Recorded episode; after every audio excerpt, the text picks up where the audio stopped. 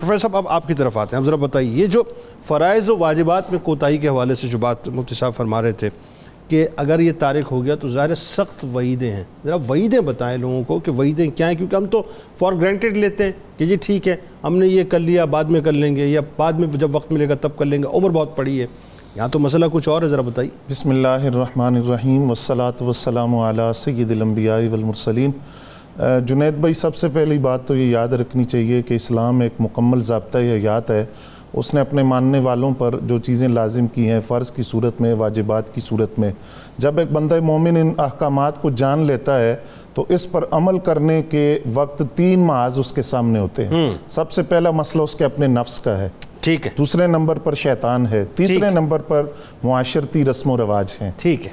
اب وہ بندہ مومن اس وقت تک کامل مومن نہیں ہو سکتا جب تک ان ساری چیزوں کو تعلیمات رسول کے تابع نہ کر دے۔ ٹھیک ہے۔ لا یومن احدکم حتی یکون ہواہ تبا لما جئت بھی کہ تم اس وقت تک کامل مومن نہیں ہو سکتے جب تک تم اپنی خواہشات کو اس چیز کے تابع نہ کر دو جو میں لے کر آیا ہوں۔ اللہ۔ جو میری تعلیمات ہیں۔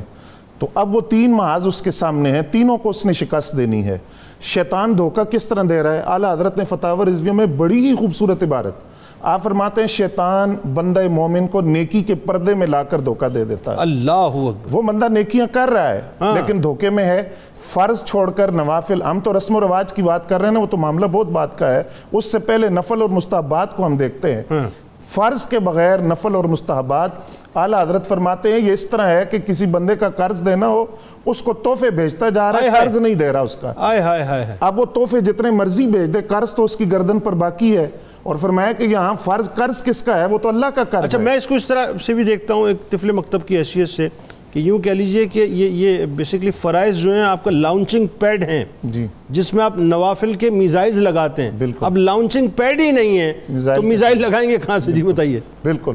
تو اعلیٰ حضرت نے یہ بات سمجھائی کہ یہ شیطان کا دھوکہ ہے۔ فرائض چھوڑ کر دیگر چیزوں میں تم پڑے ہو تو فرائض تمہاری گردن پر۔ سیدنا صدیق اکبر رضی اللہ تعالیٰ عنہ نزا کی کیفیت ہے۔ جی۔ حضرت فاروق اعظم رضی اللہ تعالیٰ عنہ کو بلایا اور بلا کر فرمایا اے عمر اللہ سے ڈرتے رہنا۔